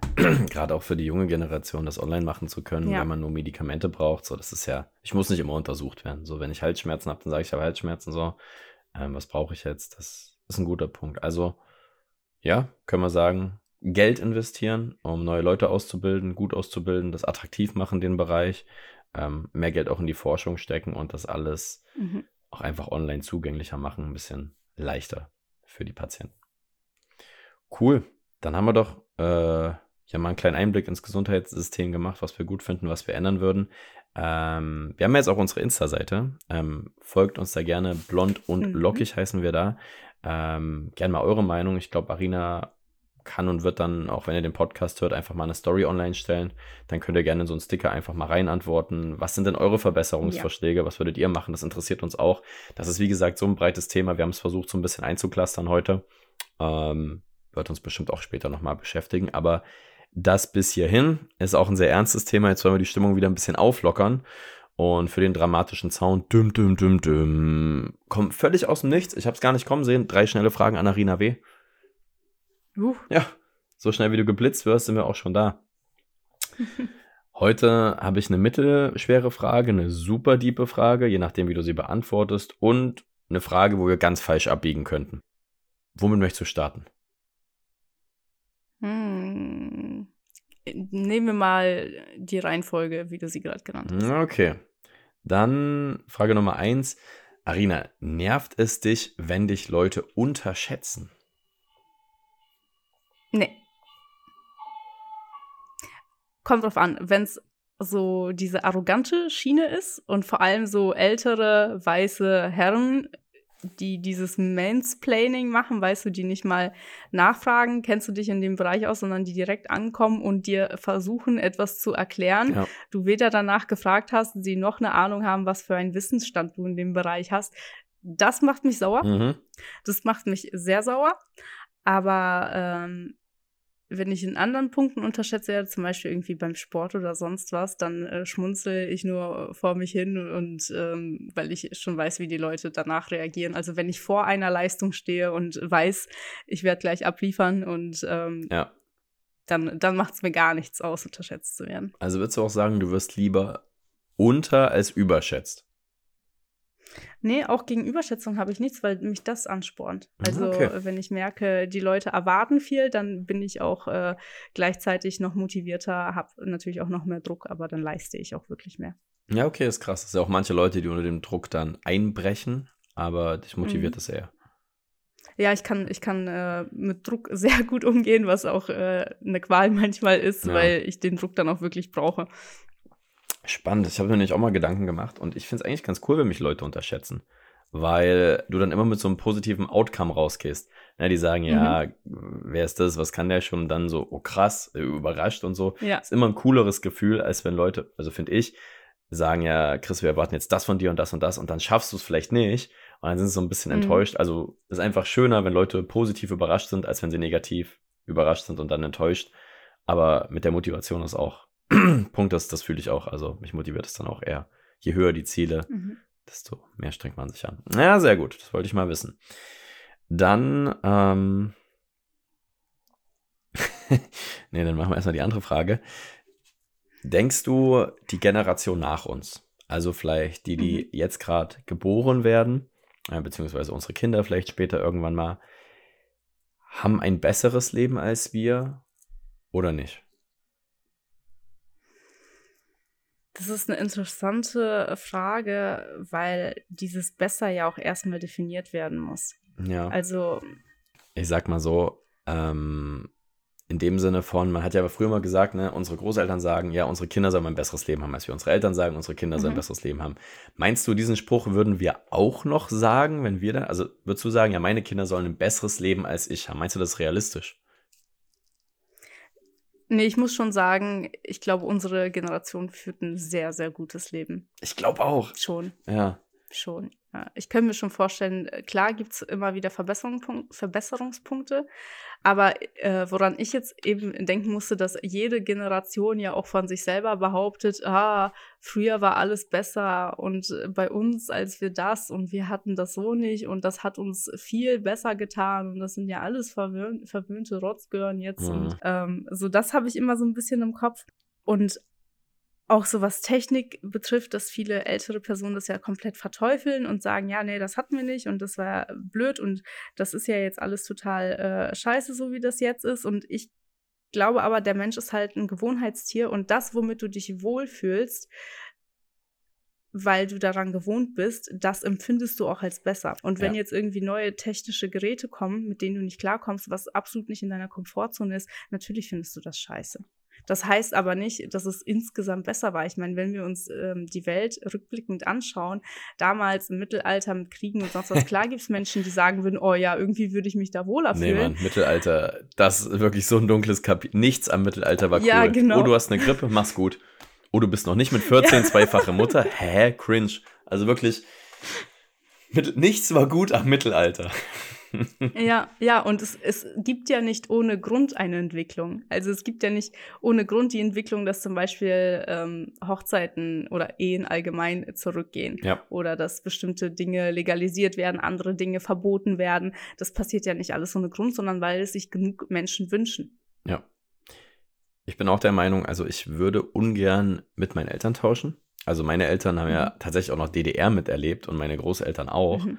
Und danach war Nachkriegszeit. Also was soll daran besser sein, als wie ich jetzt ganz entspannt zur Schule, kann überall hinreisen, mache jetzt irgendwie mein Social Media Ding, verdiene damit mein Geld. Also in welcher Welt ist das Szenario früher besser gewesen? In der Hinsicht jetzt? Von Ja. der Freiheit auch, weil Freiheit, Ja. ich weiß nicht, ob wir jemals wieder so frei sein werden, denn wenn das auch mit der Umwelt so weitergeht und so, dann werden wir uns einschränken müssen. Und das, was wir machen konnten, so völlig brainless, so immer überall hinfliegen, das und das machen, wer weiß, ob das unsere Kinder in der Form noch machen können. Und Mhm. den Gedanken, den ich auch noch hatte, ich bin super froh, ohne Internet aufgewachsen zu sein. Also so die Mhm. ersten Jahre, ne, so wirklich Kindergarten, Grundschule, da war das Maximum irgendwie ein Gameboy oder sowas und man war halt einfach draußen, es gab keine Handys, man hat halt geklingelt, so diese klassischen Bilder, was man immer erzählt von früher, bla bla bla. Aber wenn ich das zum Beispiel sehe, jetzt äh, zum Beispiel bei meinem Cousin, der ist jetzt, oh Gott, mein Cousin ist jetzt acht oder neun, ähm, so der konnte halt schon mit drei oder vier Jahren so instinktiv mit dem Smartphone umgehen und so schnell, das Mhm. ist unglaublich einfach mal von dem, von den Fähigkeiten, die er schon hat, ist aber auch auf der anderen Mhm. Seite vielleicht so, dass das vielleicht sein kann, okay, vielleicht ist man zu sehr in der Technik dann, ne, und verliert den Blick so für außen, was ohne Technik ist, weil man sich auch einfach dran gewöhnt. Und das ist auch wieder das, was du sagst, vielleicht ist das nur außerhalb meiner Komfortzone, weil ich das anders kenne, Genau. finde ich meins besser. Heißt ja nicht, dass das wirklich besser sein muss. Genau, du kannst es ja nicht beurteilen. Genau. Im Prinzip musst du in beiden Versionen aufgewachsen sein, um dann im Endeffekt wirklich objektiv sagen zu können, was du besser fandest. Ja, absolut richtig. Und deswegen, das finde ich ein schöner Gedanke, sich da irgendwie immer mit den Leuten auszutauschen, wie die das dann selber finden. Weil wenn er in zehn Jahren sagt, Mhm. boah, ich fand das voll scheiße, dass ich damals schon ein Handy in der Hand hatte, okay, dann können wir uns vielleicht drauf einigen. Ansonsten wird das jede Generation für sich beanspruchen. Das ist, yeah. Ja, weil cool, wenn ich jetzt an meine Kindheit zurückdenke, mit dem klar, man ist viel draußen und man spielt, ähm, heißt ja jetzt aber nicht, dass das irgendwie besser ist, als wenn du mit einem Handy aufwächst. Ich weiß ja noch äh, diese Pokémon Go-Zeit. Ja. Ich glaube, da, ich weiß, viele haben sich mega darüber aufgeregt, aber ich habe das eigentlich mega gefeiert, weil da halt Safe. auch alle Kinder draußen waren und unterwegs waren und sich bewegt haben. Klar hatten die ein Smartphone in der Hand, ja und? Ja, ist halt einfach so. Ich meine, das, was auch immer von der älteren Generation vorgeworfen wurde, ist ja, ja, ihr habt immer euer Handy in der Hand, was macht ihr da und willst du deine ganzen Informationen teilen?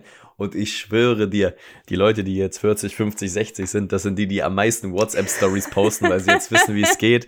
Wenn die im Urlaub sind, gibt es Oh ganz viele Gott, Stories. ja. Und das ist ja vollkommen okay. Das ist halt bloß schade, weil der Vorwurf dann manchmal von der Seite zu uns kam und jetzt andersrum. Im Endeffekt sind doch alle Ja. Menschen, was das angeht, gleich. Alle machen das gerne, alle teilen gern was, beziehungsweise manche teilen halt auch nie was, aber die würden als Jugendliche nichts teilen, dann auch nicht als Erwachsene. Und ähm, dementsprechend fand ich das ganz witzig so zu sehen, wie jetzt immer fleißig Stories geteilt werden von den Leuten, die das ja immer ganz blöd fanden mit Facebook und so weiter und so fort. Meine Oma hat letztens was bei TikTok gepostet. Was? Was? aus Versehen war von ihr oder extra. Irgendwie hat sie sich unter irgendeinem anderen Video in den Kommentaren mit jemandem gebieft, scheinbar. und hat wohl davon irgendwie einen Screenshot gemacht und das selber hochgeladen. Warte mal, warte, warte, warte, warte. Das heißt, deine Oma, erstmal deine Oma TikTok. Dann konsumiert deine Ja. Oma TikTok. Dann schreibt sie Kommentare. Dann streitet sie sich in den Kommentaren. Dann macht sie einen Screenshot und dann macht sie äh, Revanche-Video. Wow. Wow. Ja, meine Oma ist ein sehr besonderer Fall. Die hat die Facebook-Zeit auch vollkommen mitgenommen. Finde ich aber irgendwie cool. Ich finde es irgendwie cool, wenn sie sich sagt, ey, ich bin vielleicht jetzt schon Oma, ich bin ein bisschen älter, aber ich will trotzdem dabei bleiben. Ich will wissen, wie das funktioniert. Ich will wissen, was da abgeht. An sich finde ich das cool. Also, Ja, Kommt drauf an, was deine Oma halt jetzt gepostet den hat. Kopf schütteln. Ja, wie gesagt, ich glaube, sie hat es aus Versehen gepostet. Ich bin mir nicht sicher. Sie hat es aber auch immer noch nicht gelöscht. Also ist schon ein paar Wochen drin. Deswegen, vielleicht war es doch extra, so quasi als Statement. TikTok-Dance. Äh, ne, es war einfach nur der Screenshot. Du kannst ja mittlerweile auch irgendwie Fotos hochladen, Ja. aber das dann halt als Video. Es war einfach nur dieser Screenshot von diesem Streich, äh, Streitgespräch in den Kommentaren eines anderen Videos. Aber auch alles auf Russisch, also. Crazy. Ja, wer weiß, vielleicht ist deine Oma bald ein Star. Ich find's witzig. oh je, ich kann es mir Nur mit so vorstellen. Screenshots von Streitgesprächen. Ja, ich Ja. würde jetzt gerne Russisch nachmachen, das kann ich leider nicht, deswegen lasse ich das. Ähm, nee, spannende Frage, finde ich, die hat mich interessiert. Ähm, und jetzt haben wir noch eine Frage, da weiß ich nicht, in welche Richtung das geht. Ich habe eine Richtung im Kopf. Und zwar, wie sieht's denn aus, Arena? Bist du multitaskingfähig unter der Dusche? Und bevor du antwortest, mein Gedanke ist, ich gehe morgens meistens unter die Dusche, dusche dabei und putze dabei meine Zähne. So, Mhm. weil einfach, das kann ich irgendwie zeitgleich. Ich habe das Gefühl, da spare ich Zeit. Mache ich wahrscheinlich nicht, ist aber mein Gefühl. Kennst du sowas? Machst du sowas auch? Ich weiß von vielen, dass sie irgendwie unter der Dusche Zähne putzen. Das mache ich nicht. Okay. Ich weiß nicht, irgendwie passt das nicht, das mache ich nicht. Aber ich telefoniere manchmal beim Duschen. Hä? Wie geht denn das? Äh, ja, letztens habe ich mit, mit einer Freundin telefoniert, die, die nach Wien gezogen ist. Und dann, sie hat nämlich gerade angerufen, als ich duschen wollte, habe ich sie einfach auf Lautsprecher gemacht und habe das Handy neben die Dusche gelegt und dann. Krank. Ja. Willkommen, willkommen 2023. ja, ich weiß, was ihr jetzt alle denkt, wie ihr das hört. Ja, pinkelt ihr alle unter der Dusche? Nee. Ähm, das ist auch Multitasking. Würde für mich reinzählen. Ne? Wenn jetzt Leute sagen, ich bin multitaskingfähig, ich dusche und pinkle, zählt für mich, ist eklig, aber zählt für mich. Ich meinte aber eher Zähne putzen und telefonieren. Ne. Podcast habe ich auch immer an, eigentlich, wenn ich duschen gehe. Das mache ich nämlich auch. Also, wenn es nicht Musik Mhm. ist, Podcast irgendwie auf der Box. Das höre ich richtig gern beim Mhm. Duschen, aber manchmal singe ich auch gern meine Guilty Pleasure Playlist. Und da ist von äh, Mark Forster und Lady Gaga alles dabei. Wir haben übrigens einen Fehler gemacht. Haben wir da im Podcast drüber gesprochen? ja, nee, ich glaube, wir, wir haben danach drüber gesprochen. Das mit, ist- unserem, mit unserer Verwechslung. ja, das ist irgendwie, wir haben irgendwie mal gesagt vor drei, vier Folgen mit Ich bin doch keine Maschine. Da haben wir uns ein bisschen drüber lustig gemacht über Mark Forster. Das singt gar nicht Mark Forster. Nee, das ist der Tim Bensko, aber ist für mich ganz ehrlich auch das gleiche in Grün. Ist die gleiche Person auch für mich. Äh, deswegen an der Stelle, wir haben jetzt kein Beef mehr mit Mark Forster, korrekter Typ. Tim Bensko, großer. Du stehst jetzt auf unserer Liste, nur dass du Bescheid weißt. Und Oder es sind jetzt beide einfach. auch euch beide, mit euch beiden Kann nehmen wir es auf. In diesem Sinne, das waren drei schnelle Fragen an Arina W. Bam, bam, bam. Und ähm, ja, würde sagen, wir sind schon über eine Stunde drin. War eine coole Folge. Ich fand auch mal eine bisschen andere Folge als das, was wir bisher gemacht haben. Mhm. Ähm, hat mir Spaß gemacht, mal tiefer in ein Thema einzutauchen. Das wird dann auch in Zukunft öfter geschehen. Schreibt uns auch gern, wie ihr das fandet. Lasst fünf Sterne da, folgt uns auf Spotify, Apple Music, vor allem jetzt aber auch auf Instagram. Einfach alles zusammengeschrieben, blond, UND, lockig und dann findet ihr uns schon. Ähm, ich denke, da wird jetzt vielleicht die Woche auch der erste Post online gehen, Arina. Bezugnahme auf Ja. die Folge. Da wird sich die gute Frau Vitasev kreativ ausleben. Und ähm, ja, da werden wir euch up to date halten, die Folgen posten und so weiter und so fort. Ansonsten, ihr wisst, wie ihr uns findet. Die letzten Worte reiche ich mal wieder rüber an meine liebste Podcast-Kollegin. Schieß los. Du hast doch noch was. Ich habe da noch eine Frage an dich, Chris. Hau raus. Und zwar ähm, kam das eigentlich, ich habe mich letztens mit den Mädels getroffen, beziehungsweise bin ich in die Kulisse reingelaufen. Die saßen da schon und haben darüber diskutiert, wer wohl welche Hunderasse wäre. Oh, Und haben sich dann auch gefragt, äh, was ich dann für eine Hunderasse wäre. ja. Ähm, die eine Freundin hat gesagt, ich wäre ein Shiba Inu. Oh. Sehe ich mich eigentlich nicht so. Obwohl, könnte schon sein. Ja, doch, doch. Ah, ja, okay. Gut, dann haben wir angefangen, Online-Tests zu machen. Bei einem Online-Test Bei kam Facebook. Terrier raus bei mir. wel- wel- Welcher Hund bist du? Facebook 2013, das waren Zeiten. Ja, bei dem anderen kam Pudel. Oh. Also recht äh, unterschiedlich alles, deswegen weiß ich nicht, was diese taugen. Daher, Chris, habe ich mich natürlich direkt gefragt, Ja, während ich danach saß, ach, was wäre Chris denn wohl für ein Hund? ich würde eine Hunderasse. würd die Frage auch ganz zurückschieben, weil ich bin bei Hunden so, ich würde jetzt so spontan Labrador sagen, passt aber überhaupt nicht. Also ich wäre überhaupt kein Labrador. Ich finde die bloß süß. Ich würde eher dich einschätzen, dann darfst du gerne überlegen, was ich für ein Hund wäre, weil Shiba Inu ist gar nicht so weit weg, glaube ich, von der Wahrheit, weil Shiba Inu haben auch viele Katzeneigenschaften, glaube ich. Also sind, haben ihren eigenen Kopf, Mhm, machen ja. so ihr Ding, können auch alleine gut Sachen durchziehen, auch wenn die andere Hunde sehen, denken die sich manchmal, pff, nee, so ich habe was, ich habe andere Pläne, ich spiele jetzt nicht auf der Wiese mit dir rum und ähm, aber trotzdem halt sehr zielstrebig, äh, ja, sehr entscheidungsmutig auch, was sie machen. Ich glaube, Shiba Inu passt schon ganz gut zu dir aus. Sehen, sehen die aus wie kleine Füchse, das ist super. Also sind ja auch sehr, sehr spannende Hunde. Ich selber habe keine Ahnung, wie ich mich da einschätzen würde. Deswegen, was denkst du denn? Ja, ich überlege auch gerade äh, ich, und schaue mir gerade so verschiedene Hunderassen an. Weil alle, die ich irgendwie cool finde, da sehe ich mich charakterlich nicht. So Berner Sennhunde, diese großen, die für Ruhe sorgen, ne, die alle beschwichtigen, da sehe ich mich eigentlich auch nicht. Und ich habe auch Angst, dass wir falsch abbiegen, so in Richtung Chihuahua oder so. Ein bisschen Angst vor. Der, so ein Zwergspitz. Oh, ja, so freche Hunde. So, so gehen auch so Leuten auf den Sack. Oh nee, das möchte ich nicht gerne. Ähm, Aber ich glaube schon eher so ein kleinerer Hund. Weißt du was? Ich Ja. nehme. Ich nehme einen Dackel. Ein Dackel. Ich nehme einen Dackel, weil das sind auch so kleine Hunde, sind aber auch irgendwie Jagdhunde, also schon, ja, sehr extrovertiert, manchmal ein bisschen lauter, auch frech an der Stelle. Kennst du Leute, die sich selber als frech einschätzen? Oh Gott. Ja, also ich glaube, dann hätte ich schon eher so irgendwie Richtung Shih Tzu gesagt. Shih Tzu? Ja, weil die sind noch so, so, eine, so ein bisschen lockig, weißt du, haben auch so Haare ins Ah, Gesicht hängen. Ah ja. Oh ja, es gibt auch, wie heißen die denn? Ein Puli. Googelt mal alle Puli.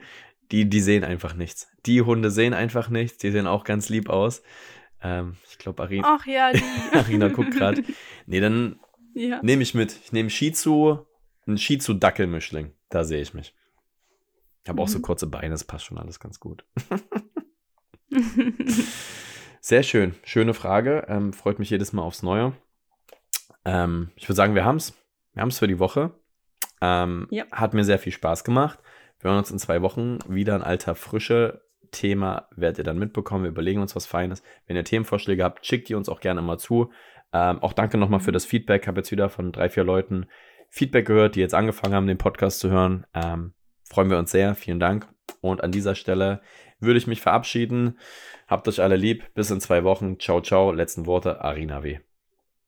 Ja, schaut gerne auf Instagram vorbei. Äh, Da habe ich ein paar Vorlagen für unsere Stories vorbereitet, damit ihr auch schön auf unsere Fragen antworten könnt. Die kommen jetzt dann auch demnächst. Und äh, die lasse ich dann auch in den Highlights stehen, dass ihr auch immer wieder auf unsere Themen reagieren könnt. Und ansonsten, ja, leitet den Podcast gerne weiter. Chris hat es schon gesagt. Und bei Themenvorschlägen sagt Bescheid und dann hören wir uns in zwei Wochen wieder. Ciao, ciao. Tschüss.